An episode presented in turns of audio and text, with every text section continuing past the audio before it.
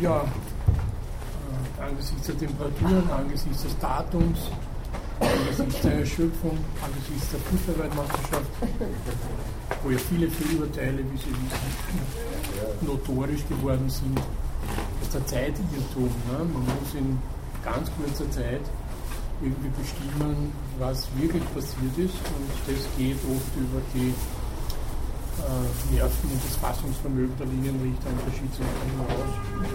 Wenn Sie selbst Fußball gespielt haben, wissen Sie, wie schnell im Grund alles geht. Als Zuschauer weiß man das gar nicht so wirklich, aber wenn Sie da am Feld stehen und der Ball ist aus dem runter, ist das schon Ihre Geschwindigkeit, mit der Sie überhaupt der moderne Fußball abspielen. Und dann ist es kein Wunder, dass halt dann ganz klare Abseits-Tore und ganz klare Tore noch nicht gegeben werden. Naja, wie auch immer, heute ist ja sowieso jetzt um 16 Uhr kein sonderlich interessantes Spiel.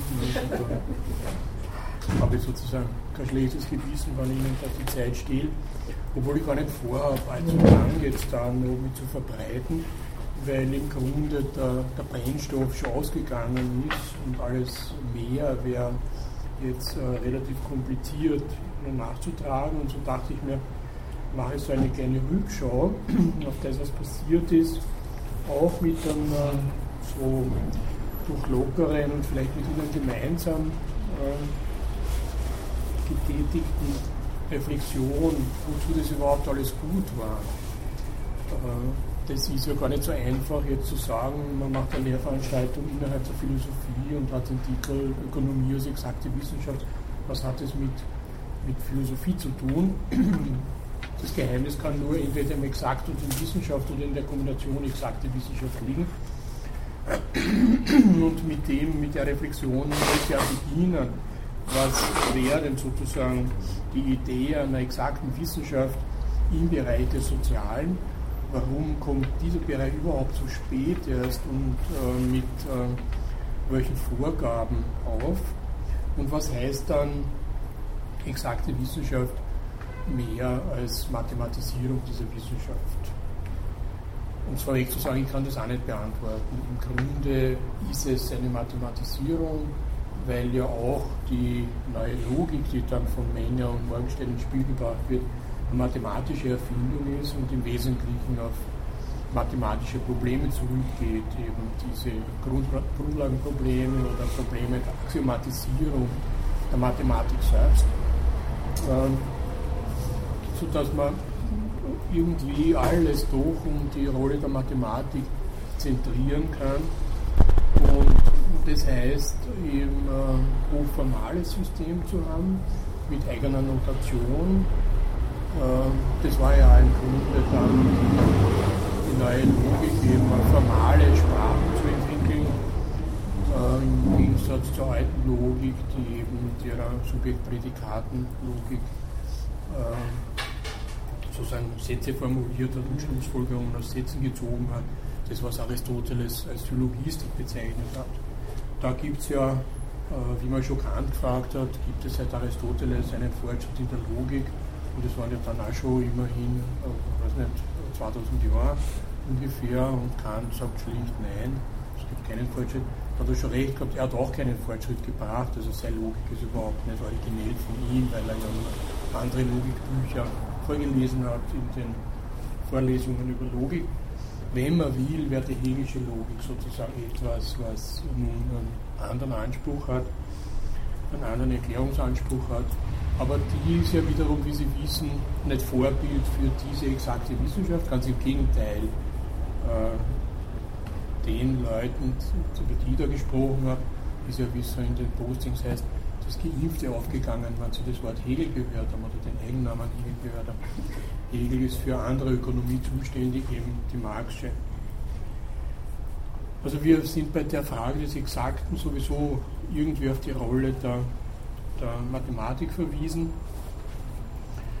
äh, was nun schon, und äh, das wäre jetzt sozusagen ein kleines, äh, kleines Extra, ähm, Jakob Grimm 1846 auf der Frankfurter Germanistenversammlung in einer Rede äh, über den Wert der ungenauen Wissenschaften festgestellt hat.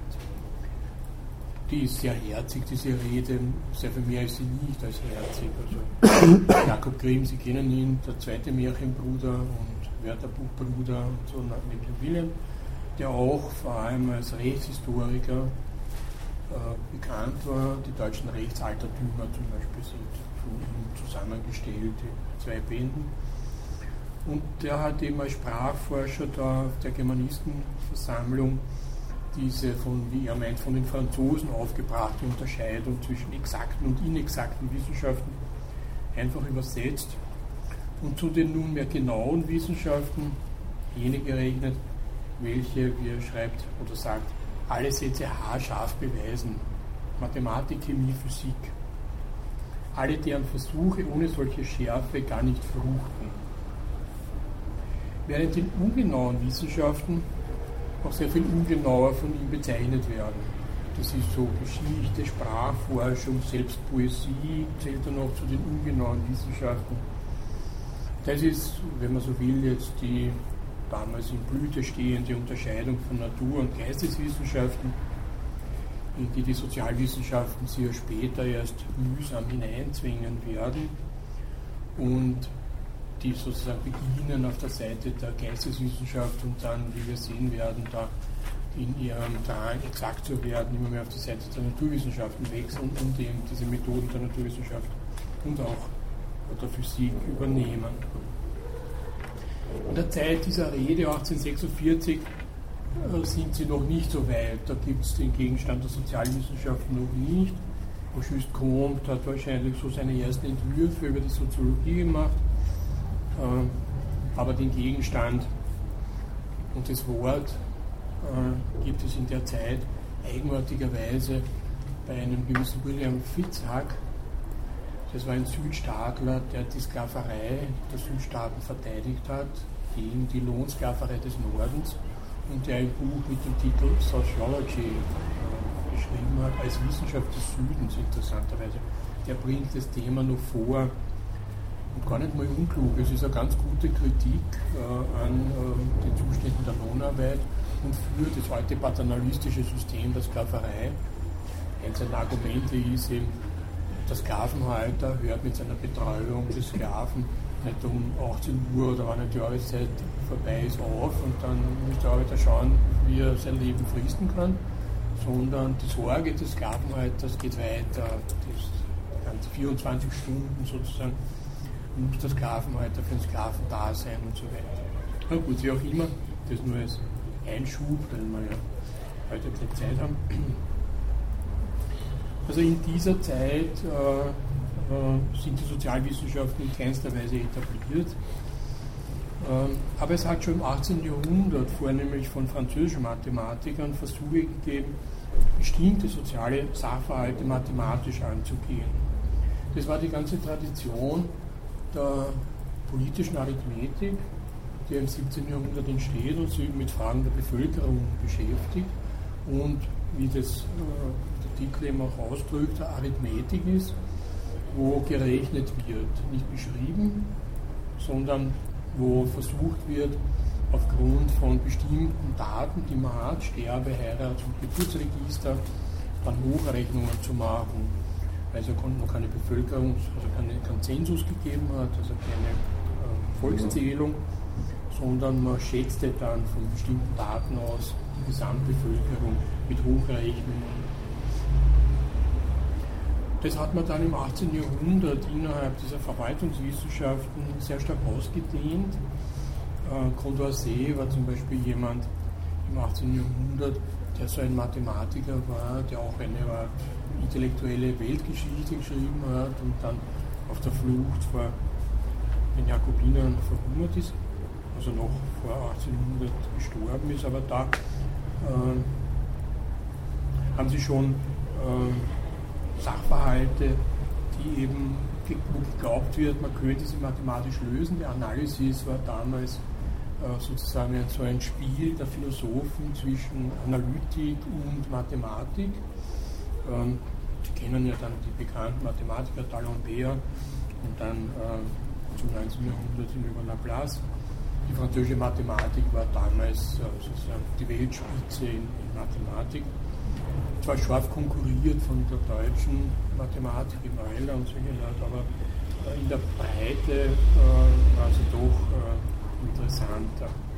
Und Grimm scheint darauf anzuspielen, wenn er sagt, ein Urteil der Jury ist kein Rechenexempel, sondern nur schlichter Menschenverstand, dem auch Irrtum mit unterläuft. Das, ist, das sind die Geschworenen bei Gericht, die Jury, die ein Urteil halt über einen ähm, Kriminalfall abgeben. Und diese Abstimmungsverhaltnisse, also Jury oder wie man überhaupt, was weiß ich, in einer parlamentarischen Versammlung abstimmt mit weißen und schwarzen Kugeln, das war so ein beliebter Gegenstand äh, der Sozialmathematiker. Und das nimmt den Grimm kritisch auf und sagt, es ist eben kein Rechenexempel, sondern schlichter Menschenverstand. Und er setzt fort, im Krieg hat den exakten Grundsatz, die Artillerie zu vertreten, wogegen von der Kavallerie nicht verlangt wird, es mit dem Einhauen, wenn sie dazu kommt, genau zu nehmen. Das ist ein eigenartiger Schluss, also damit hört die Unterscheidung zwischen exakt und inexakt auf. Äh, die Artillerie, und das stimmt ja, äh, obwohl dann, äh, wenn er, wenn er jenen berühmtesten aller Artillerieoffiziere zu dieser Zeit, nämlich Napoleon, betrachtet hätte, dann hat der mit seiner Grand Batterie auch nicht sehr genau genommen. das war ja dann, nachdem die Infanterie die in der Revolution ausgebildet wurde, immer schlechter geworden ist, weil halt von Napoleon ja dankenswerterweise demografisch halt der Bevölkerungsüberschuss von Frankreich reduziert wurde durch diese dauernden Kriege. Und daher haben die Übergebliebenen ein bisschen leichter. Ähm, so hat er dann äh, diese mangelnde Kampfkraft der Infanterie durch äh, den Einsatz der Artillerie äh, sozusagen substituiert. Und das war dann die berühmte Grau-Batterie, also die, die große Batterie, also eine ganze Reihe von Kanonen aufgestellt und auf die Leute geballert. Und man schießt nur auf Leute mit Kanonen. Auf Spatzen nicht, aber auf Leute und nicht auf andere Kanonen. Also das ist, das ist Verschwendung. Ne? Und das war ja dann die, die berühmte Sache in Waterloo, wo dieses englische Bataillons aufgerieben wurde, nämlich genau zwischen diesen zwei exakten und unexakten Wissenschaften, nämlich sie mussten stehen, damit sie einem möglichen Kavallerieangriff der Franzosen widerstehen und durften sie nicht niederlegen und die Kanonenkugeln drüber wegsausen zu lassen. Ne? Und in diesem Skylla und Charybdis Problem sind sie von den Kanonenkugeln niedergemäht worden, um halt immer bereit zu sein, gegen die äh, Kavallerie einschreiten zu können. Aber das hat dann Waterloo den doch entschieden. Ja, das ist ein etwas seltsamer Schluss der Gegenüberstellung der genauen und ungenauen Wissenschaften, die von Grimm dann in der Folge noch als der nationalen Seele nahe und sehr erhebend. Das sind die ungenauen Wissenschaften. Die werden sozusagen auch lokaler. Die Poesie ist was, was äh, sozusagen der nationalen Sprache bedarf, äh, ist was Besonderes im Verhältnis zu den genauen Wissenschaften, die man überall auf der Welt machen kann. Einen Topf aufstellen, erhitzen und chemische Versuche machen, das kann man überall, das hat keine nationale Bindung, das ist sozusagen global und dementsprechend auch wenig nahe zu den Herzen, ist überall auf der Welt gleich und darum lässt es auch gleichgültig. Wenngleich er etwas neidig auf die öffentliche Aufmerksamkeit blickt, wie sie die genauen Wissenschaften genießen deren Resultate erschrecken ja die Leute und faszinieren und umströmt die Jugend, die Hörsäle, um Physik zu hören. Das ist halt nicht mehr ganz so, aber damals hat es halt den Sprachwissenschaftler Grimm äh, offensichtlich ein wenig irritiert. Für Grimm sind die Wissenschaften durch ihren jeweiligen Gegenstand geschieden. Seit der Mathematik, Chemie, Physik, während die exakten Geistes, äh, Entschuldigung, Geschichte, Sprachforschung, Poesie werden die unexakt. Ganz selbstverständlich müssen Chemie und Physik genaue Wissenschaften sein. Und er stellt die Frage nicht, ob sie das immer schon waren oder erst im Laufe ihrer Evolution geworden sind. Die Mathematik ist dabei ein eigenartiger Fall, denn sie figuriert sowohl als exakte Wissenschaft, sie ist geradezu das muckste Beispiel einer exakten Wissenschaft, was ja geht, weil sie es in ihrer reinsten Form nicht mit realen Gegenständen zu tun hat, sondern eben völlig äh, als System ausgedacht und daher nur hinsichtlich der Widerspruchsfreiheit dieses Systems interessant ist. Aber sie ist auch eine Methode, die anderen Wissenschaften den formalen Rang verleiht, exakte Wissenschaften sein zu können. Man könnte also einen Entwicklungsgang von einer erzählenden zu einer formalen Wissenschaft konstruieren. Wenn man jetzt eine erzählende Physik etwa bei Aristoteles ansetzt äh, und eine formale Physik dann bei Thermodynamik oder irgend sowas, wo eben äh, die Mathematik, die ja für äh, Aristoteles noch nicht diesen Stellenwert gespielt hat, wie sie später dann, ähm, wie sie ihn später innehatte, dann lässt sich so ein Fortschrittsmodell repräsentieren dadurch, durch diesen Einsatz der Mathematik, das oft als ganz selbstverständlich genommen wird. Aus einem Komplex von Wissen formt sich ein System kohärenter Aussagen zum Gegenstandsbereich und die Ebene der Wissenschaft, sie erreicht, wie Gesetzesaussagen möglich werden. Solches war und ist bekanntlich, noch einmal kurz an Jakob Grimm anzuknüpfen, auch den Sprachwissenschaften möglich. Auch die haben ja dann, wenn sie an äh, diese Geburt der modernen Sprachwissenschaften gegen Ende des 19. Jahrhunderts denken, sie solcher formaler Methoden äh, bedient, etwa Markov, Mathematiker, wo man dann Pushkin auszählt sozusagen. Ne? Äh, also das ist jetzt keine große Mathematik, aber es ist ein anderes Verhältnis zu Pushkin, den man jetzt nicht auslegt, sondern man versucht die sprachlichen Strukturen, Regelmäßigkeiten und so weiter zu finden. Ich kenne diese Texte nicht, ich kenne sie nur vom Hörensagen, also mehr kann ich darüber auch nicht sagen, aber äh, auch die Methode, die etwa Saussure dann anwendet, gerade in seinen äh, dann zum Sanskrit, wäre ja so sowas wie der Übergang zu einer, zu einer exakten Wissenschaft, wo es dann auch eine Art äh, wissenschaftlichen Bezug gibt. Äh, es gibt da so Ende des 19. Jahrhunderts oder in der zweiten Hälfte des 19. Jahrhunderts, habe ich mir sagen lassen, einen Streit zwischen den Deutschen und den französischen Sanskrit-Forschern, wie man jetzt wirklich die Worte des Sanskrit ausspricht, was sehr wichtig ist, weil das heilige Worte sind und in den Texten Ausspracheregeln formuliert werden, wie man diese Worte auszusprechen hat. Und das kann man jetzt auf zwei Interpretationsarten machen, philologisch, da orientiert man sich an den Texten, und naturwissenschaftlich, da versucht man eine Methode zu finden, wie man die tatsächlich gesprochene Sprache analysieren kann. Ähm, das äh, hat dann so schöne Apparate wie den von König, der zunächst mal bei Helmholtz in Königsberg Apparaterbauer war und dann in Paris, der eine äh, Visualisierung der Sprache, der Vokale etwa mit Gasflämmchen versucht, wo dahinter rotierende Spiegel sind. Und man muss dann ganz geschwind sozusagen das Frequenzspektrum dieser Gasflämmchen abzeichnen, um, was jetzt auch sowieso nicht stimmt, weil die Formanten gar nicht mit erscheinen können durch die Träger des Ganzen, aber man hat einen naturwissenschaftlichen Zugang zu Sprache. Den hat man natürlich nicht über die Schrift, sondern tatsächlich nur über die gesprochene Sprache, weil nur die gesprochene Sprache ist ein physikalisches Ereignis.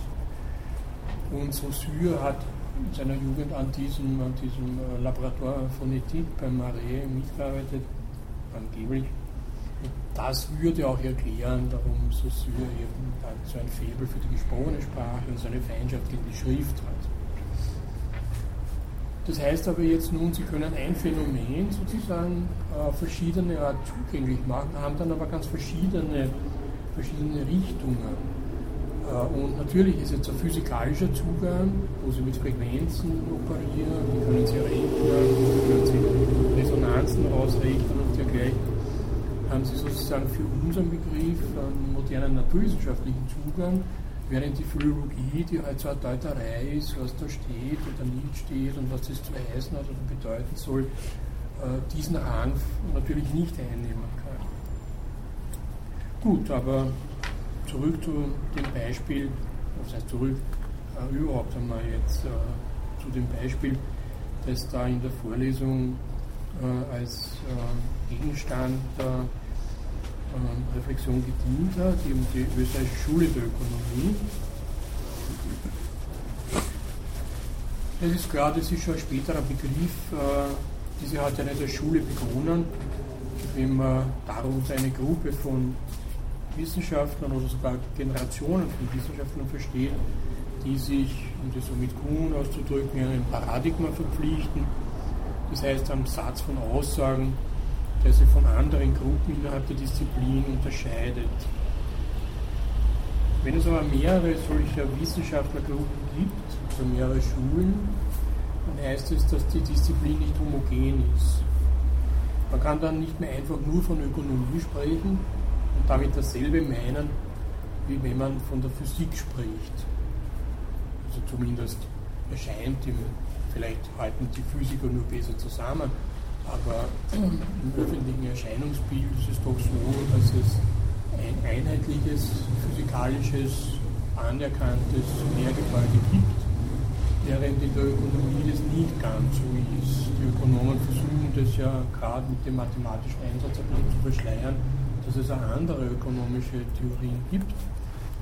Aber sie sind doch ein klein wenig, wenn man jetzt innerhalb der Ökonomie also von den Austrian spricht oder von den Monetaristen oder also da Institutionalisten und auch Marxisten unter Umständen, dann hat man eben äh, innerhalb eines Korpus äh, verschiedene Lehrmeinungen, wo man sich natürlich fragen kann, wie grundlegend unterscheiden sich diese Lehrmeinungen. Innerhalb der Neoklassik hat man natürlich ein, ein, äh, sozusagen ein Set von Sätzen, das alle diese Schulen dieser Neoklassik angehören, also auch die österreichische, ähm, akzeptieren. Also der methodologische Individualismus wäre so etwas. Und dann kann man sagen, naja, es differiert halt sozusagen jetzt äh, in äh, akzidentellen, nicht in wesentlichen Sachen.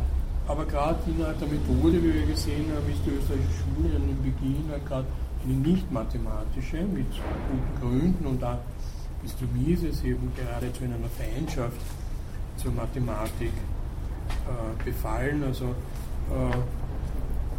äh, das würde dann sozusagen innerhalb der, der Ökonomie dementsprechend, ob man halt ähm, dieses mathematische Modell als Exaktheitsmodell anerkennt oder nicht. Was ja nicht heißt, äh, dass etwa Mises seine Ökonomie als ungenaue Ökonomie verstanden hätte, als äh, dahingerede, so irgendwie.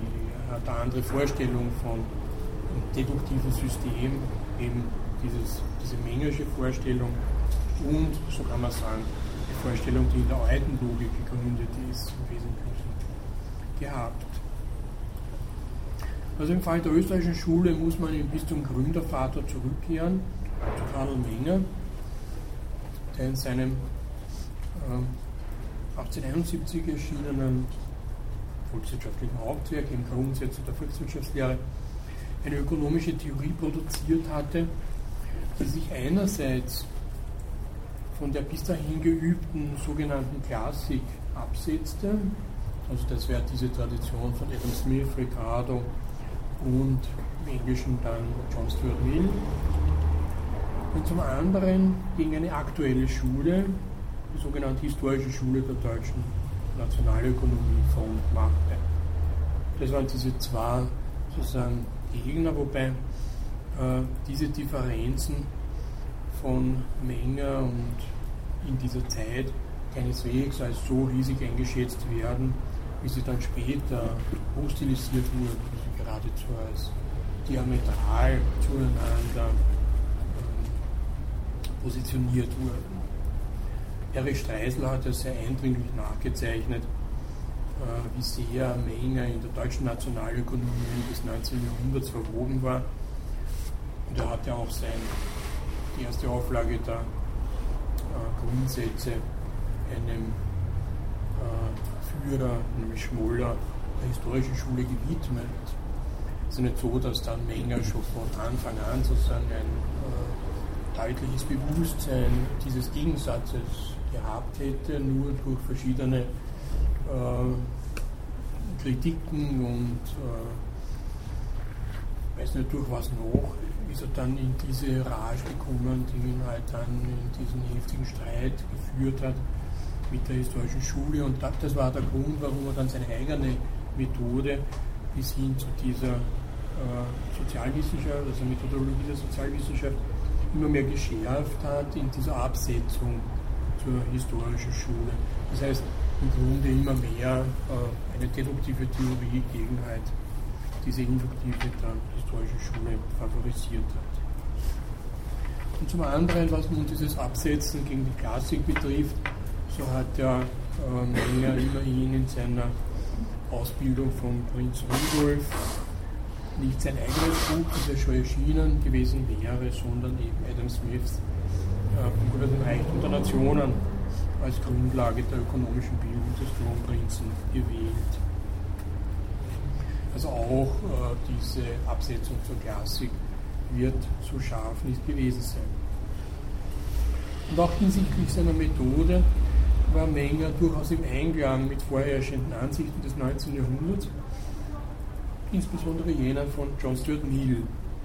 Menger hat ja deutliche Nähe zu Mills Logikschriften, diesen zwei Bänden, eine deduktive und eine induktive, wo Mill auch sehr, sehr intensiv auf ökonomische Probleme zu sprechen kommt.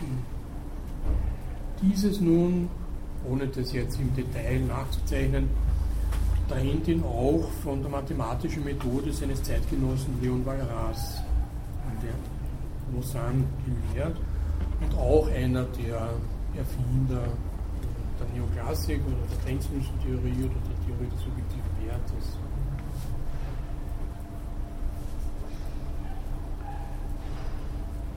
In einem Brief, wie wir ja gehört haben, hat Menger diesen Walras, der ein Vertreter der mathematischen Ökonomie war, mit seinen Gleichungen geradezu in die Geschichte eingegangen, erklärt, dass die Mathematik sozusagen nicht diesen Rang hat für Menger, wie er Walras zuschreibt.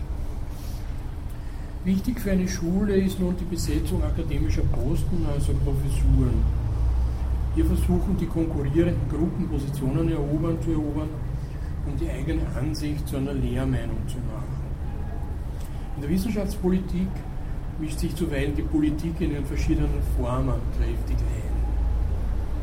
In Wien der Zwischenkriegszeit war es vielen Theoretikern der Ökonomie, der Philosophie und auch der Mathematik nicht möglich, an der Universität Fuß zu fassen. Nicht deswegen, weil sie keine Qualifikationen gehabt hätten, sondern weil die Wissenschaftspolitik und auch die interne Politik der Universität eben sehr viele Kriterien, zum Beispiel eben diesen Antisemitismus hatte, das waren nicht alle, aber doch einige wichtige, die es eben verhindern konnten, dass bestimmte Leute zu Professuren und selbst äh, zu Habilitationen kommen. Dementsprechend hat sie außerhalb des akademischen Feldes ein Zirkel, äh, mehrere Zirkel gebildet, die von dem akademischen Feld nicht hermetisch getrennt, sondern mit ihm überschneidend waren. Und es hat auch dafür gesorgt, würde ich meinen, dass äh, gleichsam dieser akademische, hermetische Bereich von vornherein aufgesprengt war. Das hat sie weitgehend verbreitet. Einerseits in diese äh, Volkshochschulen der Zwischenkriegszeit, die ja damals einen äh, ganz anderen Rang hatten als heute, wo sehr viele wichtige Leute regelmäßig gelehrt haben in Volkshochschulen. Und diese Volkshochschulen gehen ja aus einem ähm,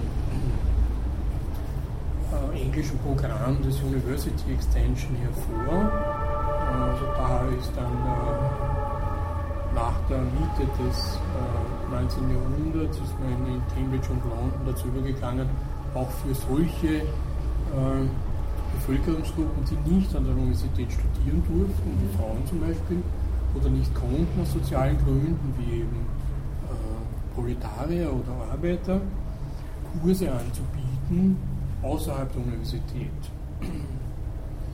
Und das hat man dann in Wien auch übernommen ein Bruder, aber zwar der Rechtstheoretiker Menger, war auch führend in äh, diesem University Extension Program aus dem sind die Volkshochschulen schon in der Monarchie hervorgegangen.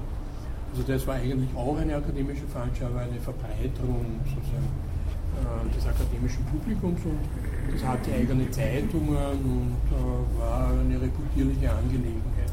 Das heißt, zu dieser Zeit, also gerade in der Zwischenkriegszeit, hat man sehr viel mehr äh, Öffentlichkeit für die Wissenschaft versucht zu erreichen, aber nicht nur diese Öffentlichkeit, dass man halt Volkshochschulvorträge macht, das gibt es jetzt immer noch, jetzt unter dem äh, Titel University Goes Public, äh, werden wir ja ununterbrochen aufgefordert, an Volkshochschulen ähm, irgendwelche äh, Verradeln zu halten. Äh, das ist dann so spannend, dass man halt fragt, kommt einer oder gar zwei Hörer und mein Rekord waren glaube ich drei oder so irgendwas. Nein, mein Rekord waren sogar mehrere, aber das war ein völliges Desaster, weil in Verkennung äh, der Neigungen der Leute über das lebende Geld von Klosowski referiert habe. Das war schlecht, wie sie herausgestellt hat. Wir haben dann über die Bierpreise im Wesentlichen, das auch interessiert, aber äh, und das ist dann gegangen oder zu den Favoriten. Äh,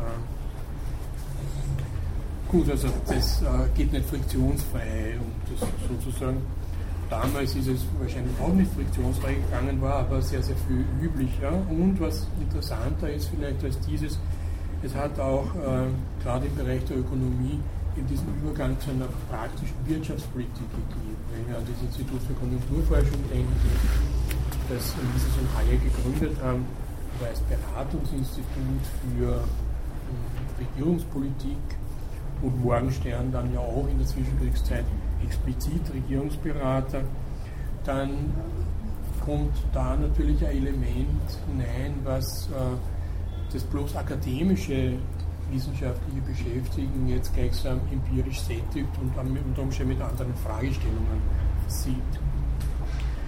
Wird eh gleich darauf zu sprechen. Kurzum, dieser Limitation des akademischen Feldes, so hat etwa Moritz Schlick zwar das Haupt des Wiener Kreises zu nennen, eine Professur inne für induktive Philosophie, interessanterweise, das war die Machtprofessur, aber für andere Philosophen des Wiener Kreises, wie zum Beispiel Rudolf Carnap, war es nicht möglich, mehr als bloß Dozent zu werden. Also mit Mühe eine Habilitation zu erreichen, zwar die Lehrbefugnis, aber keine wirkliche Stelle an der Universität zu haben. Das hat er erst in den USA in der Emigration erreicht. Und auch Karl Menger hatte zwar, also Junior, eine Professur in Mathematik inne, aber es war ihm nicht möglich, zum Beispiel für Abraham Wright, der als extrem talentierter Mathematiker bei ihm aufgetaucht ist, eine akademische Stelle zu finden. Da hat er dann Oskar Morgenstein gebeten, Wright im Institut für Konjunkturforschung unterzubringen. Und bei den Ökonomen war das prominenteste Beispiel für eine derartige Exklusion Ludwig von Mises, der in seinem Büro in der Handelskammer einen eigenen intellektuellen Zirkel um sich versammelte. Und Morgenstern war ihm jemand, der sozusagen alle äh, abgeklappert hat, äh, weniger intensiv den Wiener Kreis, also dann gebeten worden, äh, auch äh, einen Vortrag über diese vollkommene Voraussicht dazu halten, aber vor allem im Mises-Kreis und dann angezogen von Menger. Im mathematischen Kolloquium hat er nicht referiert, da waren ja nur wenige Ökonomen, aber doch. Aber Menger war dann persönlich Bekannter von ihm. Und das hat ihn dann sozusagen in diese, diese Spannung gebracht, einerseits äh, Mises und Hayek und der österreichischen Schule verpflichtet zu sein, äh, gerade auch als Direktor dann des 1931, wie Hayek nach London gegangen ist, Direktor des Instituts für Konjunkturforschung, da konnte er nicht gut jetzt sozusagen eine offene Feindschaft mit Mises beginnen, aber doch äh, von Menger angeregt, sie für andere Formen, nämlich eben für eine mathematisierte Ökonomie, stark zu machen, was ihn dann eben zu diesen kritischen Äußerungen in seinem Tagebuch bezogen auf Menger geführt hat, äh, auf Mises geführt hat.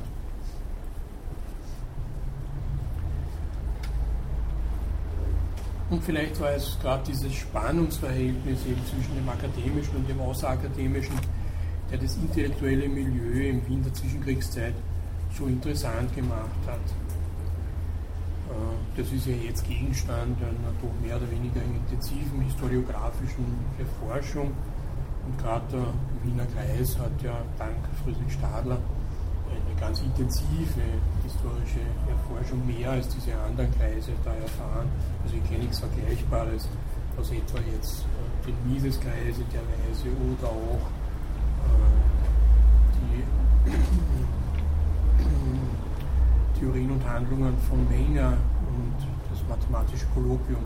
Es ist zwar das mathematische Kolloquium, also diese Publikation neu aufgelegt worden bei Springer und auch mit so äh, Aufsätzen äh, versehen worden, die so Biografien über Menger bieten, zum Beispiel, aber keineswegs jetzt äh, der Mengersche Nachlass, äh, der auch in Amerika ist, in irgendeiner Weise aufgearbeitet worden. Jetzt gibt es ja sogar, äh, weil der Sohn äh, eben dieser Mathematiker lange Zeit äh, dieses riesige, riesige Nachlass, Nachlasskonvolut vom Vater Karl Menger, also von dem Ökonomen, irgendwo in, einer, in Amerika der Sage nach in einer Garage aufbewahrt hat. Und Karl Menger hat sie in seiner Spätzeit, wo er kaum mehr gelehrt hat und auch nichts mehr publiziert hat, sehr intensiv mit Anthropologie und Philosophie beschäftigt und eine unglaubliche Menge an Notizen und Zetteln hinterlassen. Das gibt es jetzt als Mikrofisch, das kann man äh, sozusagen in äh, dieser jetzt äh, reproduzierten Weise äh, in unserer Universitätsbibliothek lesen. Ist allerdings ein hartes Stück Arbeit, sie durch diese äh, nicht weitergeordneten Notizen durchzulesen. Also da gibt es kaum Aufarbeitung, während dem Grad der Wiener Kreisheit, und da sind die Philosophen ja sozusagen gleichsam äh, an der Vorhand, eben eine bessere Aufarbeitung erfahren hat. Es dürfte auch mit dem stärkeren historischen Interesse der Philosophen an ihrer eigenen Geschichte zu tun haben, als es die Ökonomen oder die Mathematiker. Für unseren Fall war ja gerade diese Überschneidung von Mathematik, Philosophie und Ökonomie der spannende Punkt. Denn daraus, aus dieser Überschneidung, hat ja die Veränderung der ökonomischen Theorie in Richtung erhöhter Exaktheit in formaler Hinsicht resultiert. Und der entscheidende Impuls kam ihm vom Sohn des Gründervaters der Schule. Und es ist dafür wahrscheinlich nicht äh, wenig äh, bezeichnend, dass für diese Wandlung die Impulse aus der Mathematik und von Mathematikern kommen und nicht von Ökonomen selbst. Ähm, einerseits hat dem Karl Menger Junior den Zirkel, den er da selbst betrieb, eben das mathematische Kolloquium ökonomischen Problemen geöffnet, wenn auch nur sehr zart und äh, es war keineswegs der Hauptteil. Andererseits griff er selbst ökonomische Fragen auf, um den Wert mathematisch-logischer Argumentationen hierbei zu zeigen.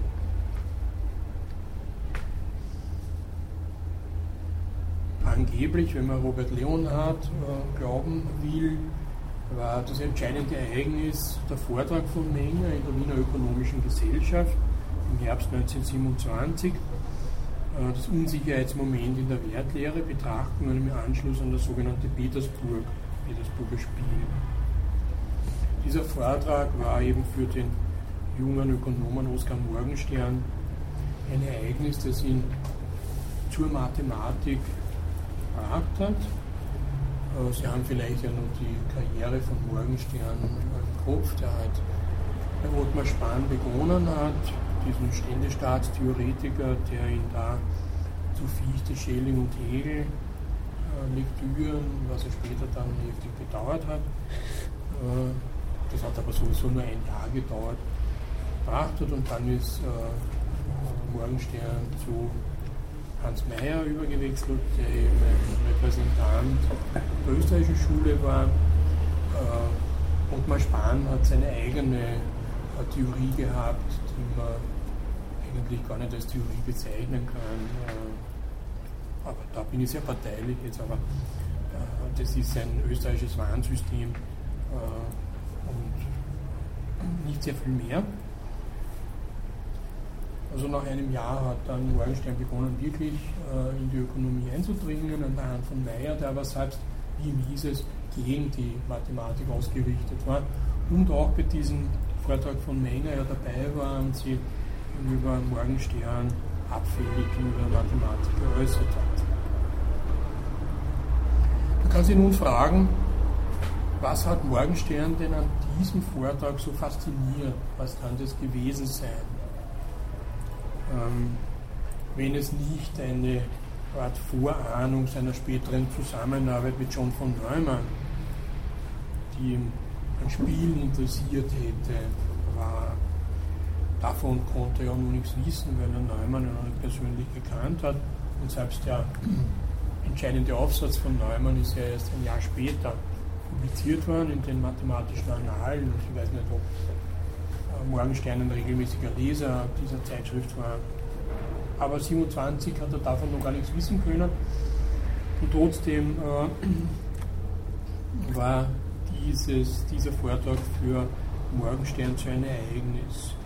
Menger hat ja in diesem Vortrag und dann 1934 ist das eben in der Zeitschrift für Nationalökonomie publiziert worden, ähm, kein strategisches Spiel ähm, behandelt, sondern war im Grunde nur daran interessiert, zwischen dem, was er die mathematische Hoffnung nannte, und der tatsächlichen Bereitschaft, einen so und so hohen Einsatz zu leisten. Das Spiel ist äh, ja, ganz einfach, man wirft eine Münze, äh, wenn äh, Kopf erscheint, dann muss der eine Spieler dem anderen einen Dukaten zahlen, das Spiel ist aus. Wenn äh, Schrift erscheint, wird weitergewürfelt, erscheint beim zweiten Mal Kopf, muss er vier Dukaten zahlen und so weiter. Jetzt äh, läuft die ganze Darstellung von Menger, die, muss ich sagen, in entscheidenden Punkten gar nicht klar ist. Ähm, in dem ersten Aufsatz hat er überhaupt vergessen, dass B einen Einsatz vorher leisten muss. Das hat er dann nachgetragen. Äh, nämlich einen Einsatz, wie hoch er glaubt, dass er halt Gewinnchancen hat. Das andere ist, dass diese mathematische Hoffnung beim Menger einmal die Wahrscheinlichkeit multipliziert mit dem Einsatz und das andere Mal die Wahrscheinlichkeit multipliziert mit dem Gewinn. Es ist dann nur verschrieben, aber jedenfalls sein Beispiel wäre dann Wahrscheinlichkeit mit dem Spieleinsatz multipliziert. Ähm, und das äh, treibt er bekanntlich dann ins Unendliche. Weil äh, bei einem Wurf äh, einer das ist ein bisschen schwer zu verstehen, intuitiv. Bei einem Wurf einer Münze beginnt die Wahrscheinlichkeit immer ein Halb zu sein. Also sie ändert sich nicht, egal wie der vorhergehende Wurf war. Das ist unabhängig voneinander.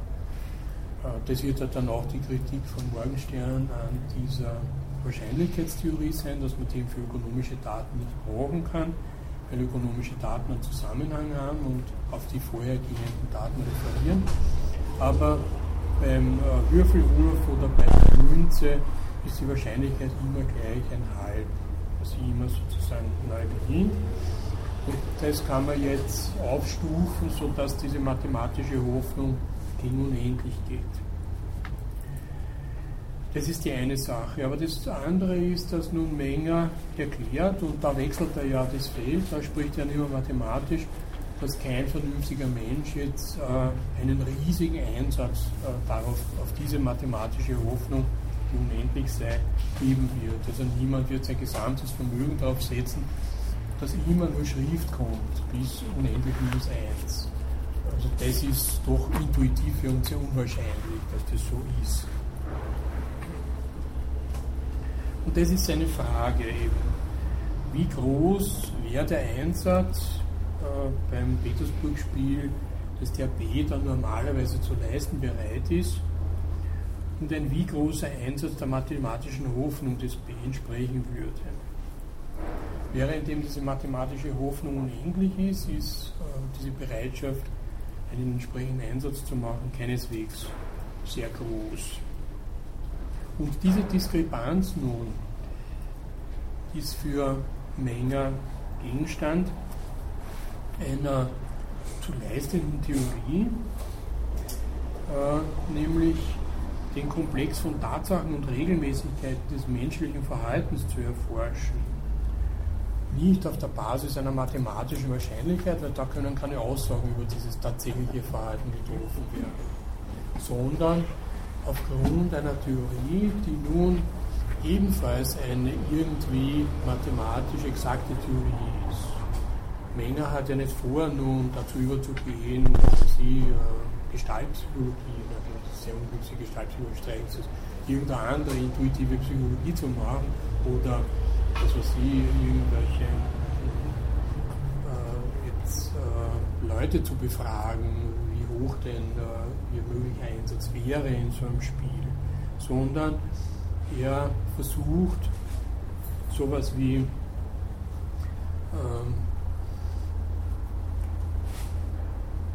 habituelle Formen, also Formen, die die Menschen aus Gewohnheit angenommen haben äh, und die Präferenzen des Handelns bilden, also eher so zu handeln als so zu handeln, dann systematisch abzu, in einer Art fast Topologie kann man sagen, abzuhandeln.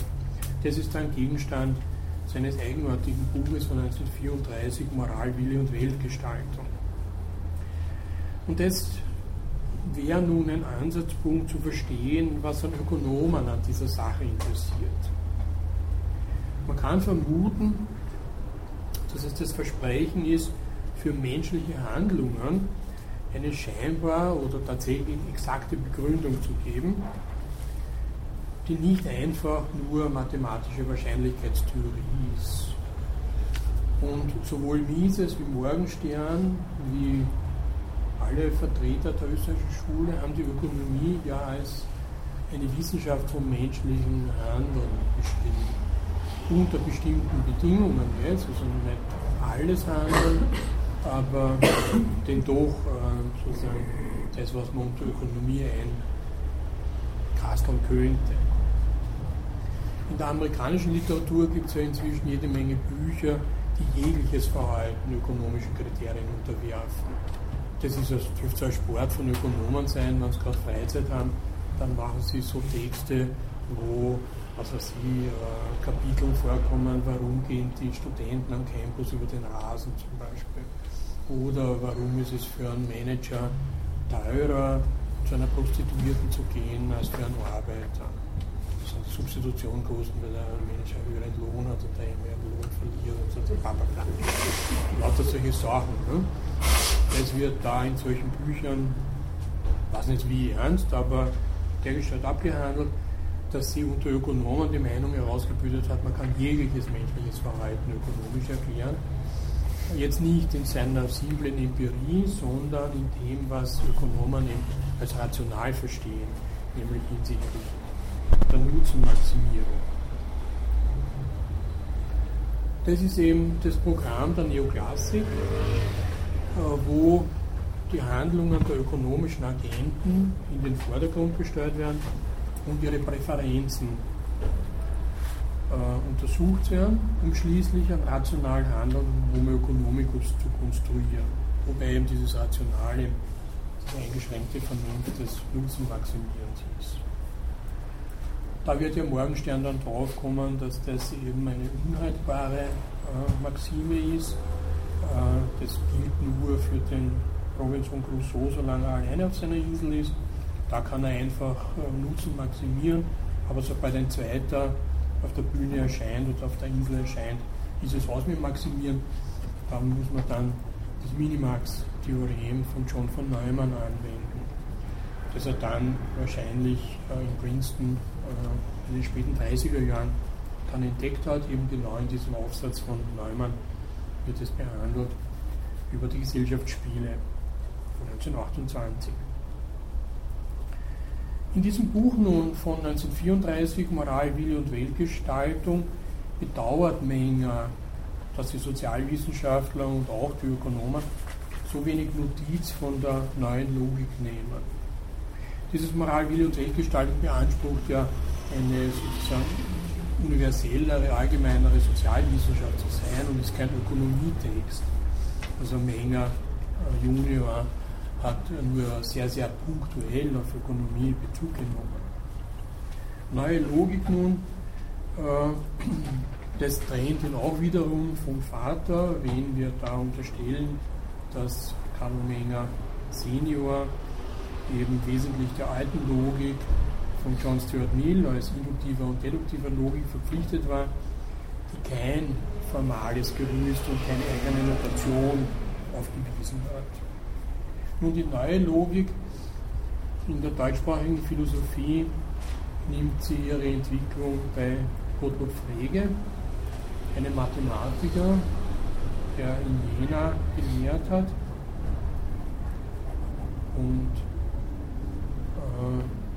der eben versucht hat, eine Begründung für die Mathematik zu finden, äh, gemäß diesem ganzen, der ganzen Krise, die die Mathematik da Ende des 19. Jahrhunderts durchlaufen hat, die dann in dem berühmten Hilbert-Programm kurz vor 1900 den Ausdruck findet, nämlich diese ganzen Fragen an die Mathematik, äh, wie sie zur äh, vollständigen Kohärenz und in sich äh, sozusagen kompletten Begründung gelangen kann, was dann äh, Gödel ja in seinem Unvollständigkeitssatz instruiert. Äh, Gottlob Frege hat eben äh, dann eine, wie auch Buhl oder andere, eine eigene Notation, eine formale Notation in die äh, Logik eingeführt. Das bekannteste ist eine Begriffsschrift, so eigene äh, Zeichenschrift mit so Hakeln und äh, halt eigenen Notationen, die, wie er im Vorwort schreibt, nicht nur für die Behandlung logischer Fragen, sondern auch für viele andere Wissenschaftsgebiete interessant ist. Also wo man sozusagen eine, äh, die äh, Ambiguität der Worte und der Beschreibungen vermeidet, einerseits, indem man ein eindeutige Zeichen verwendet, ja genau definiert sind nur dieses und jenes aussagen und der Übersichtlichkeit halber auch eine Notation entwickelt, die jetzt nicht endlose Sätze produziert und einen fortlaufenden Text, sondern die aber ein diagrammatisches Bild bietet. Sowas hat es äh, bei Mathematik und solche Versuche, vor allem in der Maschinenwissenschaft, immer schon gegeben. Äh, und Frege verweist auch auf die Kinematik, für die diese äh, Begriffsschrift besonders interessant wäre. Auf was? Kinematik. Kinematik. Die Lehre von der Bewegung. Das war zu seiner Zeit, äh, kurz vor ihm hat Franz Rouleau äh, seine Aufsätze über die theoretische Kinematik als äh, philosophische Maschinenlehre publiziert. Das ist ähm, die Idee, dass alle Maschinen auf äh, bestimmte Bewegungsformen zurückgeführt werden können. Man kann auch sagen, es ist eine Getriebelehre, wenn man so will jetzt. Äh, und ähm, diese Bewegungsformen, also zum Beispiel eine erzwungene Bewegung, und es geht bei den Maschinen immer um erzwungene Bewegung, also man hat nicht wie die Natur halt irgendwie halt freie Bewegungen, sondern es kommt darauf an, eine bestimmte Bewegungsform zu erzwingen. Äh, das nennt er dann ein Formschluss oder ein Kraftschluss. Also ein Kraftschluss wäre, wenn ich äh, zum Beispiel über einen Keilriemen was antreibe und äh, dann kann der Keilriemen natürlich locker werden und die Kraft lässt nach während ein Zusammenschluss ist, wenn Sie zum Beispiel jetzt eine Patrone in einem Rohr führen, dann kann die Patrone auf der Form des Rohres nicht anders sich bewegen als da vorn raus und nicht irgendwo abbiegen oder irgendwo sonst was machen. Ne? Das ist kein Kraftschluss, sondern ein Formschluss. Und äh, Rouleau hat eben eine Art chemische Sprache dafür, eine Formelsprache dafür entwickelt, wo man jede Maschine sozusagen in optimaler Weise mit diesen Formeln ausrechnen könnte. Das hat sich dann als äh, nicht machbar herausgestellt und ist auch verworfen worden.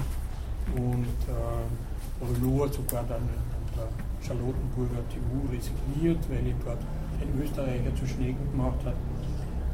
Äh, aber äh, davor hat es schon eine äh, Mechanical Notation von Charles Babbage gegeben, der auf seinen Zeichnungen auch wiederum so eine, so mit Hakel und allem möglichen, so eine Notation entwickelt hat, um sie auf seinen eigenen Zeichnungen auszukennen.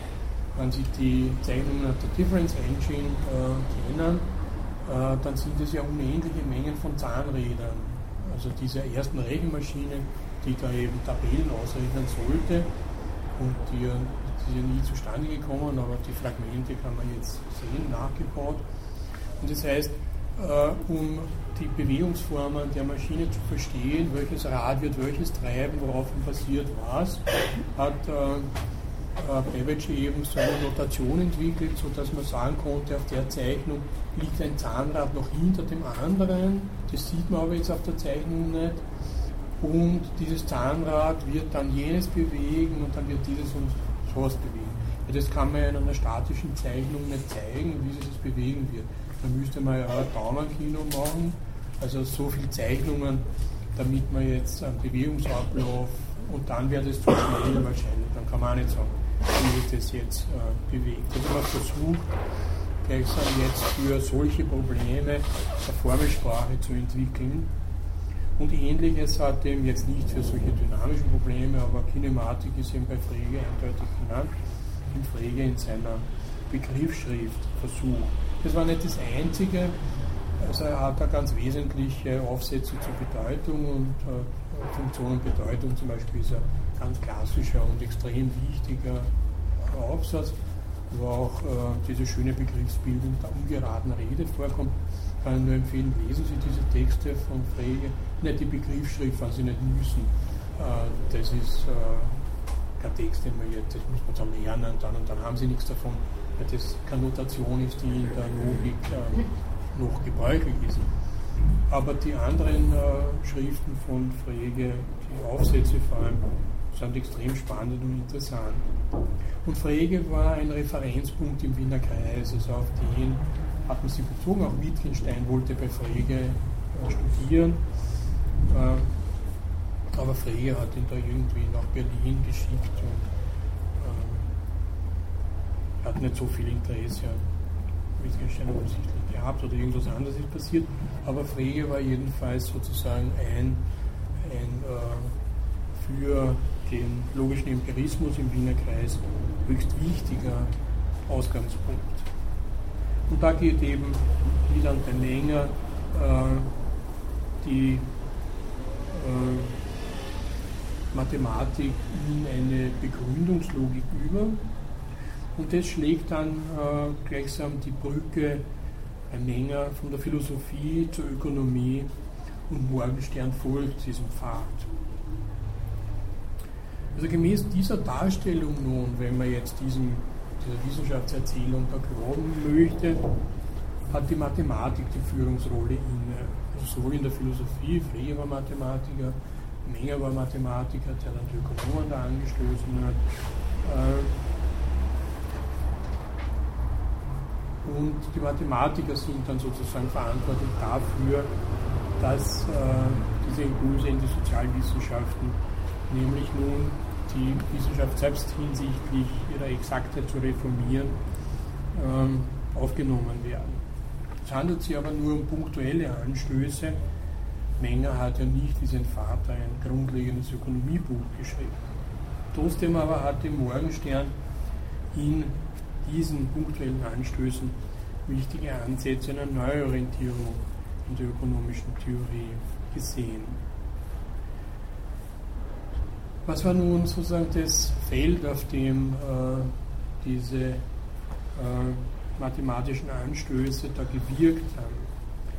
In Bezug auf Morgenstern war es eben äh, in seiner Zeit von Meyer im Wesentlichen der Miseskreis, also die Ausformung der österreichischen Schule mit den wichtigen Sätzen, die Sie sicher in Erinnerung haben, also die Kritik am Interventionismus, damit verbunden eben dieses völlige Vertrauen auf den Markt äh, als Regulativ, das nun alle äh, ökonomischen Gesetze rein erscheinen lässt und damit für das Wohl aller am allerbesten sorgt. Äh, der Ausgangspunkt beim Individuum als Handlungsträger, in dieser methodologische Individualismus, das wären sozusagen die Kernpunkte.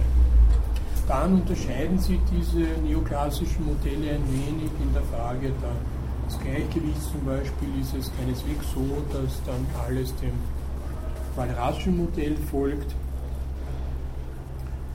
äh, obwohl typischerweise im mathematischen Kolloquium von Menger dann äh, die Ökonomen bei Walras ansetzen, also so gerade Abraham Wall gibt ja dann eine Lösung für das Gleichungssystem von Walras. Aber das war eben äh, die, wenn man so will, die leichte Abspaltung von äh, dem Korpus der österreichischen Schule, zumindest in einer Richtung.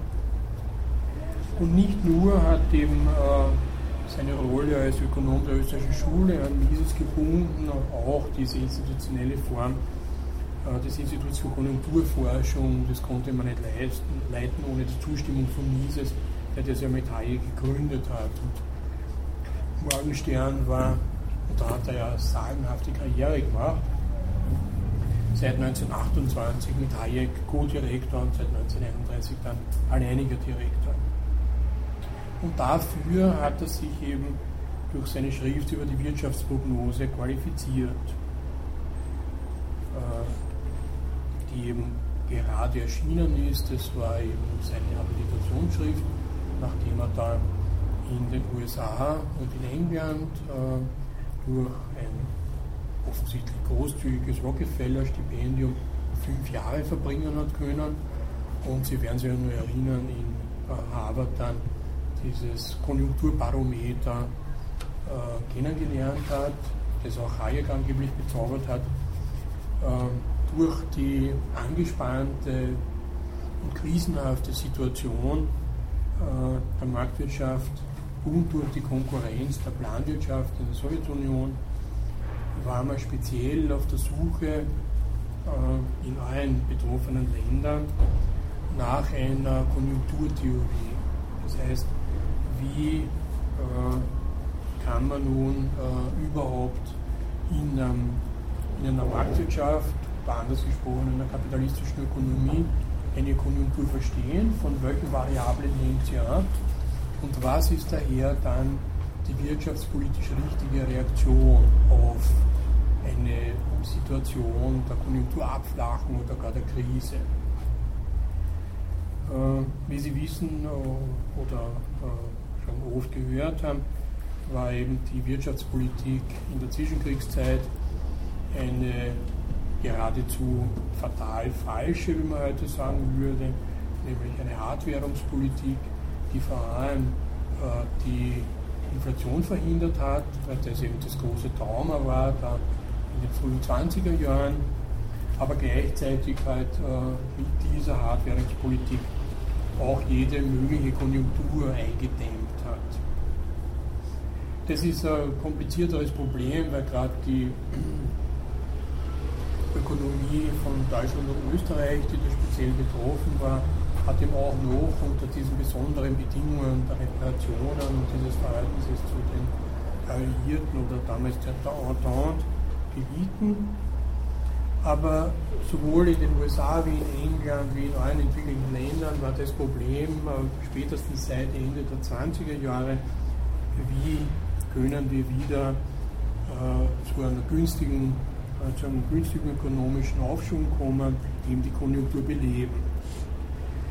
Die berühmteste, also der berühmteste Antwort, die ja jetzt wieder aus den, den äh, Bücherkästen hier vorgeholt wird, gibt dann eben äh, 1936 John Maynard Keynes mit seiner allgemeinen Theorie des Kapitals der Beschäftigung und des Dienstes, die auch gleich ins Deutsche übersetzt wird. Interessanterweise 1936 war das nicht so ohne und äh, na gut, diese Story hat sie gelesen. Nicht?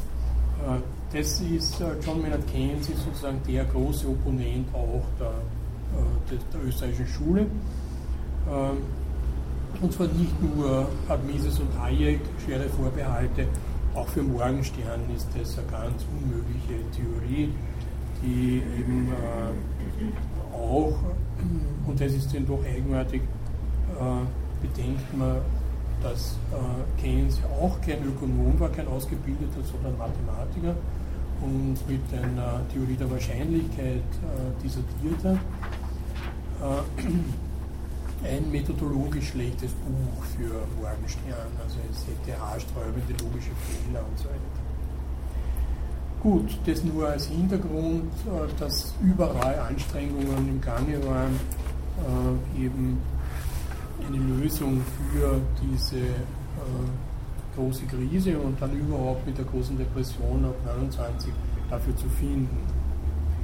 In den USA äh, war es jetzt äh, nicht nur dieses äh, Harvard hm, Konjunkturbarometer, das da versucht hat, Voraussagen über die Konjunkturentwicklung zu finden, was ja dann schiefgegangen ist. Man konnte ja die große Depression weder vorhersagen noch in ihrer Intensität beschreiben. Und daher haben sie dann die Subskribenten von diesen Jahresberichten und Monatsberichten natürlich verabschiedet bei Prognosen haben nur dann einen Witz, wenn sie richtig sind. Falsche Prognosen kann ja jeder geben. Äh, dafür, dafür wird man nicht zahlen, klarerweise. Morgenstern hat sowieso schon davor, bevor nun diese äh, Schule da eingegangen ist, 1931, sie in seinem Text Wirtschaftsprognose prinzipiell und heftig kritisiert und ja dann am Schluss äh, ein heftiges, äh, heftiges äh, naja, eine heftige Rede dafür gehalten, dass man diese, diese Voraussagen überhaupt einstellt. Das ist Charlatanerie, das hat mit, äh, mit äh, ökonomischer Theorie nichts zu tun. Das ist eben äh, einerseits sowieso das, was der Historismus immer schon angeboten hat, nämlich aus den vergangenen Daten Gesetze zu finden, die für die Zukunft aussagekräftig sind. Das ist für die österreichische Schule sowieso grundlegend falsch. Daher wird da die Statistik äh, in ihrem Rand, die ja nur historische Wissenschaft ist, für Mises, dass sie nur über Vergangenes Aufschluss geben kann, dann äh, für eine Prognostik als untauglich äh, erstellt. Und für Mises ist es dann gleich auch die Ökonometrie, die durch ihren mathematischen Einsatz uninteressant wird. Also es wäre die Verbindung von Statistik und Mathematik für die Ökonomie, was gerade auch in dieser Zeit gegründet wird. In den, ich glaube, Anfang der 30er Jahre beginnt diese ökonometrische Gesellschaft in den USA da wirklich äh, auch mit einem eigenen Journal, das immer noch existiert, Ökonometriker, äh, zu existieren was nun äh, hinsichtlich der Prognosefähigkeit äh, Morgenstern mit Mises vereint, ist, dass man eine Konjunkturtheorie braucht. Also man kann nicht jetzt irgendwelche Methoden äh, von anderen Wissenschaften äh, oder zu so flachen Methoden wie halt statistische Reihen oder historische Entwicklungen hernehmen, sondern es braucht eine eigene Konjunkturtheorie, damit nun überhaupt diese, weniger die Wirtschaftsprognose selbst, als die wirtschaftspolitischen Empfehlungen an die Regierungen äh, entsprechend Hand und Fuß haben. Äh, so wirklich eine Konjunkturtheorie ist in dieser Zeit nicht geschaffen worden. Hayek hat eine geschrieben, äh, gerade auch in der Zeit, wo Morgenstern seine Wirtschaftsprognose geschrieben hat. Aber das war sozusagen das Programm, mit dem das Institut für Konjunkturforschung nun angetreten ist, doch wesentlich eine äh, Konjunkturtheorie auszuarbeiten und auch dann äh, natürlich gewisse Empirie, vor allem statistischer Art, zu liefern.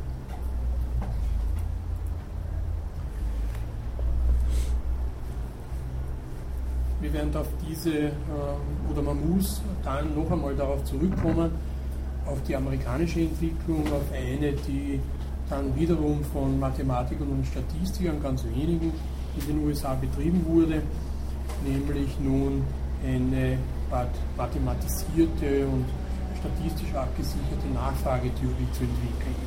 Das war Hoteling und Danzig in den USA, ich habe das kurz erwähnt, äh, weil von diesen beiden ausgehend dann äh, sich äh, für Leonard und Mirowski dann der Faden zu dem Operations Research entspringt, der dann sozusagen den Kontext für diese exakte Ökonomie in den USA und auch für die Spieltheorie bietet.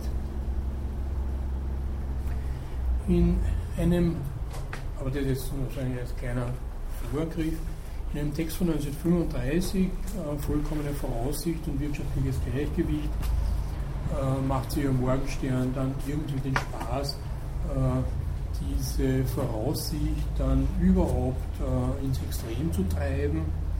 Äh, er unterstellt da, dass sozusagen die Lieblingskategorie der neoklassischen Ökonomen, das Gleichgewicht eben ähm, nur unter vollkommener Voraussicht möglich sei, dass es für ihn dann das Musterbeispiel einer statischen Theorie ist, wo eigentlich gar kein Handel mehr möglich ist, weil reiner Determinismus herrscht. Und da müsste man nicht nur, und das ist dann die entscheidende Pointe, bei der er dann ansetzt, eben eine Voraussicht äh, hinsichtlich gleichsam der objektiven Zustände und der Zufälle haben, sondern man müsste voraussehen, wie die anderen auf die eigenen Handlungen und auch auf die eigene Prognose reagieren würden. Das hat er schon in seinem Text über die Wirtschaftsprognose stark gemacht, dass eben die Prognose, wenn sie abgegeben und geglaubt wird, Reaktionen zur Folge hat, die sie unterminieren unter Umständen, also die sie sozusagen in einem prognostischen Wert aufheben weil eben dann zum Beispiel ausgesagt wird und das ist für jede Prognose dann am schwierigsten, äh, dass man sehr detaillierte Aussagen macht. Jetzt zum Beispiel voraussagt, dass der Kupferpreis steigen wird in der nächsten Zeit. Äh, dann werden eben jene, die äh, sozusagen nach Kupfer nachfragen, wenn das jetzt ist, ihre Handlungen dann auch richten und gleich sofort einkaufen, bevor die Preise steigen. Das heißt, dann werden nicht die Preise steigen, sondern sie steigen überhaupt gleich und in einem Ausmaß, wie das die Prognose vielleicht gar nicht vorhergesehen hat. Das heißt, dieses Reagieren auf einzelne Handlungen, also dieses strategische Reagieren, das ist dann für Morgenstern der Grund, warum er eben diesen Text vollkommene Voraussicht und die Wirtschaftsprognose als gleichsam seine Vorbereitung für die Spieltheorie, mit der er dann international bekannt und berühmt werden wird, leistet, von ökonomischer Seite aus gesehen. Wie er dann eben in die USA emigriert, beziehungsweise dann halt sie durch diese, bei der Zeit der Machtübernahme halt gerade Sport befindet, 38, ähm, und sich dann auch für Princeton entscheidet, nachdem er mehrere Angebote von amerikanischen Universitäten hat, kommt er dann dort in äh, den äh, Kreis von John von Neumann, wiederum ein Mathematiker aus Budapest stammend, der dann äh, Assistent bei Hilbert äh, sich in dieser Zeit eben nicht nur für Spieltheorie, sondern auch für ökonomische Fragen interessiert hat, allerdings äh, gegen diese neoklassischen Gleichgewichtsmodelle gerichtet und dann ein sozusagen unabsehbar wichtiger Theoretiker und Wissenschaftspraktiker in den USA in der Kriegszeit wird. Alle wesentlichen Programme haben mit John von Neumann zu tun, der scheinbar sie multipliziert hat und an allen möglichen Schauplätzen auftaucht und ganz wesentliche Sachen macht. Ähm, und nebenbei eben, was für uns interessant ist, nun mit Morgenstern äh, dieses voluminöse Buch äh, über die Game Theory und Economic Behavior schreibt, das dann 44 erscheint. Was war nun äh, sozusagen die Pointe dieser Spieltheorie? Ähm, ob es nun für die Ökonomie und ökonomische Theorie äh, extrem wichtig war, lässt sich schwer entscheiden, weil ähm, sie doch zunächst mal ein Verbreitungsgebiet hatte, was jetzt nicht direkt ökonomische Theorie, sondern was man Managementwissenschaften nennen könnte, abgesehen von den ganzen Kriegsspielen und äh, diesen computerisierten Simulationen und so weiter. Aber wo sie zunächst ihre Kraft entfaltet hat, und es liegt auch nahe, nachdem, äh, wie sie Morgenstern dann später anpreisen wird, dass sie eben für solche Absprachen auf dem Markt, wie sie Kartelle darstellen, interessant ist, für die Oligopoltheorie, das heißt für alle solche Verhaltenstheorien von ökonomischen Agenten, die jetzt mit äh, der eigentlichen ökonomischen Theorie, sagen wir mal als Tauschtheorie, gar nichts zu tun haben oder scheinbar nichts zu tun haben. Daher ist sie auch wesentlich mal in einem, in einem Bereich äh, etabliert worden von Neumann, wo er selbst da tätig war, der alles andere als exakt bestimmbar ist. Das ist dieser Bereich des Operational Research oder Operations Research. Wenn Sie nur daran erinnern, ein sehr interdisziplinäres Unternehmen, angeführt von Physikern und Mathematikern, wo man sagen kann, es ist äh, in einem wesentlichen Teil doch die Anwendung von grundlegenden mathematischen Verfahren, Wahrscheinlichkeitstheorie und anderen gar nicht einmal so sehr komplizierten mathematischen Methoden auf Probleme der Kriegführung, und zwar taktische Probleme, das dann nach 1945 äh, sich aufsplittet in eine Managementwissenschaft, äh, wo eben dieses Angebot für Betriebsleiter entsteht, jetzt mittels dieser Techniken, die man da entwickelt hat, vor allem einmal für Produktionsbetriebe Probleme zu lösen. Das sind dann die ganzen Warteschlange-Probleme, Lagerhaltungsprobleme, alles dieses. Also wie man seine Ressourcen nun am optimalsten einteilt, das wäre so ein Optimierungsprogramm, wenn man will. Und das Entscheidende ist auch die lineare Programmierung oder lineare Planung. Und in diesem Bereich hat sie nun die Spieltheorie zunächst einmal festgesetzt. Ähm, das heißt, einen Bereich, der, äh, wo zwar viele Ökonomen gearbeitet haben äh, in diesem Operations Research, aber zumindest in den USA, der aber so direkt nicht für die Ausprägung ökonomischer Theorie verantwortlich war. Aber dadurch, dass die Ökonomen innerhalb des Operations Research eine Ahnung davon bekommen haben, in praktischer Art und Weise, wie nun die Mathematik Lösungen stimulieren, unterstützen kann und sogar äh, es möglich macht, Probleme überhaupt neu zu formulieren, hat es dann einen sehr viel leichteren äh, Übergang in die ökonomische Theorie und das heißt dann in die akademische Theorie gegeben. Wenn Sie sich daran erinnern, wie Milton Friedman eben dann bestimmte ökonomische Probleme nach dem Beispiel der Abstandszünder, äh, die er da halt im Krieg erforscht hat, äh, zu lösen versucht, also mit der Mathematik, die sie da entwickelt haben, um eben dieses Flakprojektil da äh, zum richtigen Zeitpunkt am richtigen Ort halt zu entzünden. Eben mit einem kleinen Radar ist das gesteuert worden. Und wie er das äh, sozusagen selbst weil er ein Zeugnis sagt, unmittelbar auf Probleme äh, der Ökonomie, äh, und zwar nicht mehr jetzt der Managementökonomie, sondern des Konsumentenverhaltens überwälzt. Es gibt eine Vorstellung davon, dass es sicher nicht immer so äh, enge Korrespondenzen gegeben hat, aber dass nun das Milieu der Ökonomie in günstigster Weise vorbereitet war, eben sich solcher mathematischer Theorien zu bedienen.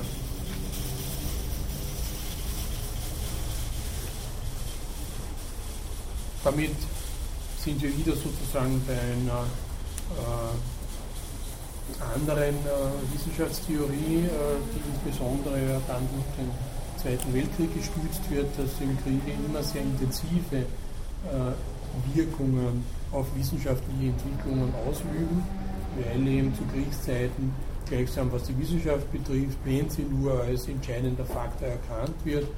Und der Zweite Weltkrieg wird ja als ein Krieg der Wissenschaftler bezeichnet.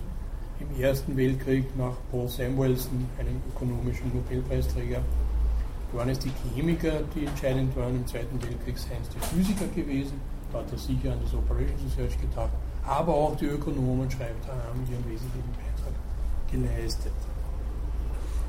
Dann wäre es sozusagen eine Verschwendungsökonomie jetzt für die, für die Wissenschaften selbst, weil sie halt gleichsam so kriegswichtig sind, dass sie über äh, jenseits aller ökonomischen Rücksichten halt sehr viele Ressourcen zur Verfügung gestellt bekommen und das auch in sehr kurzer Zeit halt dann aufgestellt wird. Das Manhattan-Projekt wäre ja so ein typisches Beispiel. Das setzt sich eine Zeit lang in den USA fort, äh, wo es eben ähm, für Universitäten, aber auch für nicht universitäre Thinktanks wie die Rand Corporation äh, sehr viel Militärforschungsgeld gibt. Äh, Rand Corporation ist dann gleichsam so ein äh, Stützpunkt des Operations Research und der Spieltheorie. Gerade am Anfang, wo es darum geht, gleichsam nun von einem so einem projektorientierten, unabhängigen Institut, Non-Profit äh, Institut gleichsam den akademischen Bereich aufzuholen. Der hat ja, was äh, sozusagen die Moral der Wissenschaftler betrifft und so weiter, seine ganz eigenen Vorstellungen. Die dürfte aber in den USA dann sowieso schon gebrochen gewesen sein hinsichtlich dieser äh, moralischen Bedenklichkeit, vom Militär finanziert zu werden.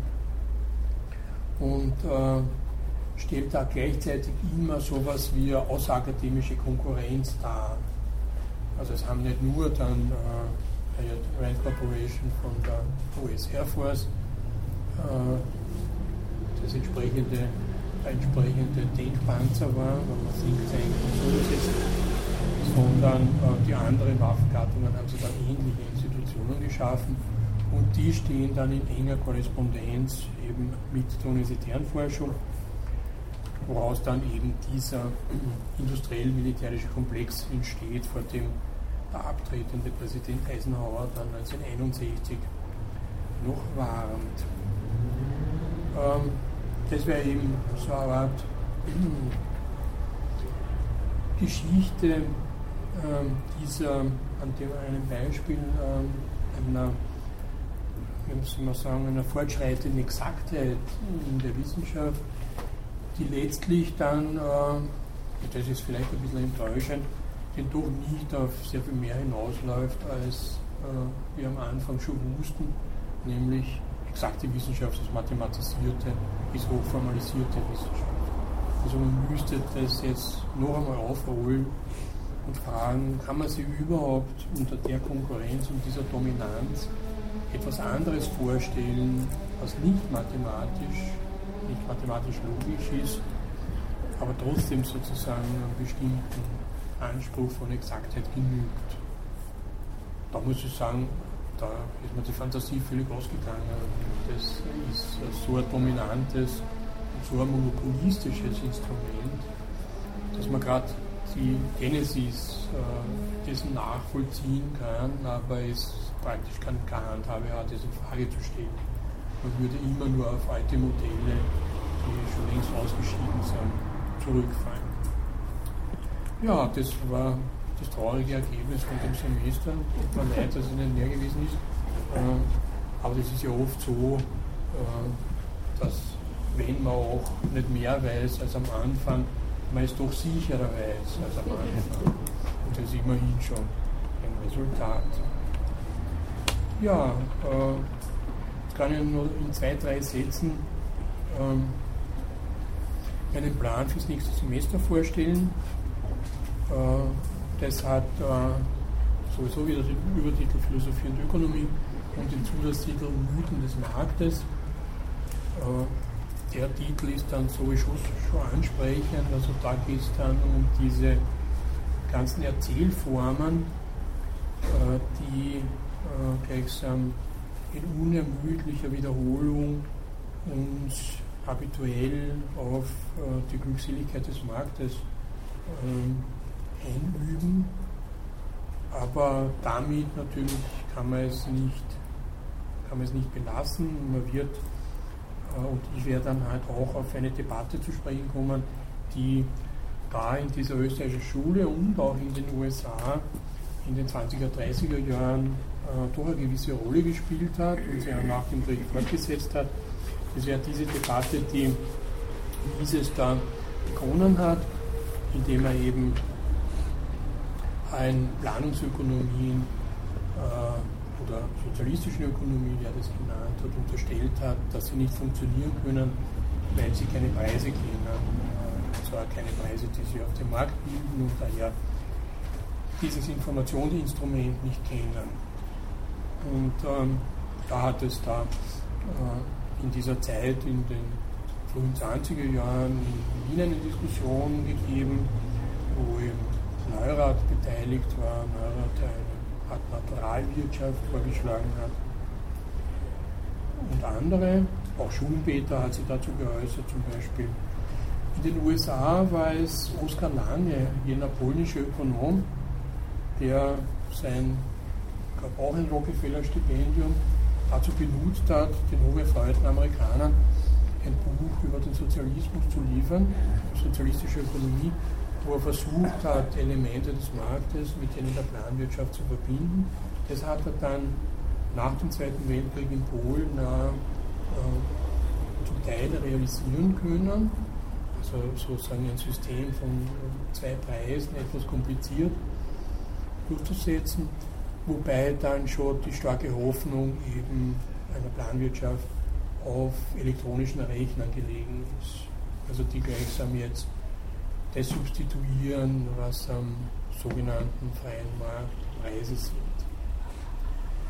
Also das wäre dann äh, Gegenstand des nächsten Semesters, also einerseits diese ganze Marktmythologie zu prüfen, wobei man zunächst einmal einen kritischen Blick auf The Wealth of Nations, Adam Smith, werfen muss und schauen, ob da wirklich das drinnen steht, was immer behauptet wird weil kaum ein Ökonom liest die Wealth of Nations. Das ist einfach viel zu viel Zeitverlust. Die sind ja sehr dick, also vor allem den großen zweiten Band liest kein Mensch mehr.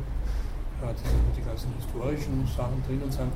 Aber da kommt dann auch ganz versteckt äh, dieses prominente Beispiel von der unsichtbaren Hand vor, in ganz anderer Weise, als es dann äh, üblicherweise verwendet wird. Das ja sozusagen der Ausgangspunkt haben die Schotten da im 18. Jahrhundert tatsächlich sozusagen den Mythos des äh, Marktes begonnen? Oder wie schaut dieser Mythos, wie schaut diese mythologische Erzählung aus und wie setzt es ins 19. oder vor allem ins 20. Jahrhundert fort? Das wäre sozusagen grob gesprochen jetzt mein Versprechen für das nächste Semester. Ja. Haben Sie irgendwelche Fragen wieder? Ja, ja eine technische Frage zur Prüfung. Äh, die würde möglich sein. Mhm. Und wie ist das mit der Anmeldung? Ganz normal über Mail, schreiben Sie mir einfach an. Ich kann Ihnen jetzt schon Termine vorschlagen für den September, wenn Sie am September interessiert sind. Das ist 1., 2., 3. September und 27., 28. Da habe ich jeweils hier Journaldienst. Da ist es für mich ganz bequem. Also schreiben Sie mir einfach eine Mail, wann Ihnen das passen würde. Äh, ich muss es dann einteilen, weil Sie schon mehrere für den September angemeldet haben, also angemeldet haben, sodass es nicht dann äh, sich überschneidet, die Prüfungszeit. Aber das wäre eine Möglichkeit. Also 1., 2., 3. September und dann 27., 28. Ja, ideale Prüfungstermine. Der Kollege gemeint, man kann sich ein Thema aussuchen. Ist das Als Schwerpunkt, klar. Dass man nicht sozusagen über alles äh, drüber, sondern etwas genauer ein Thema hat.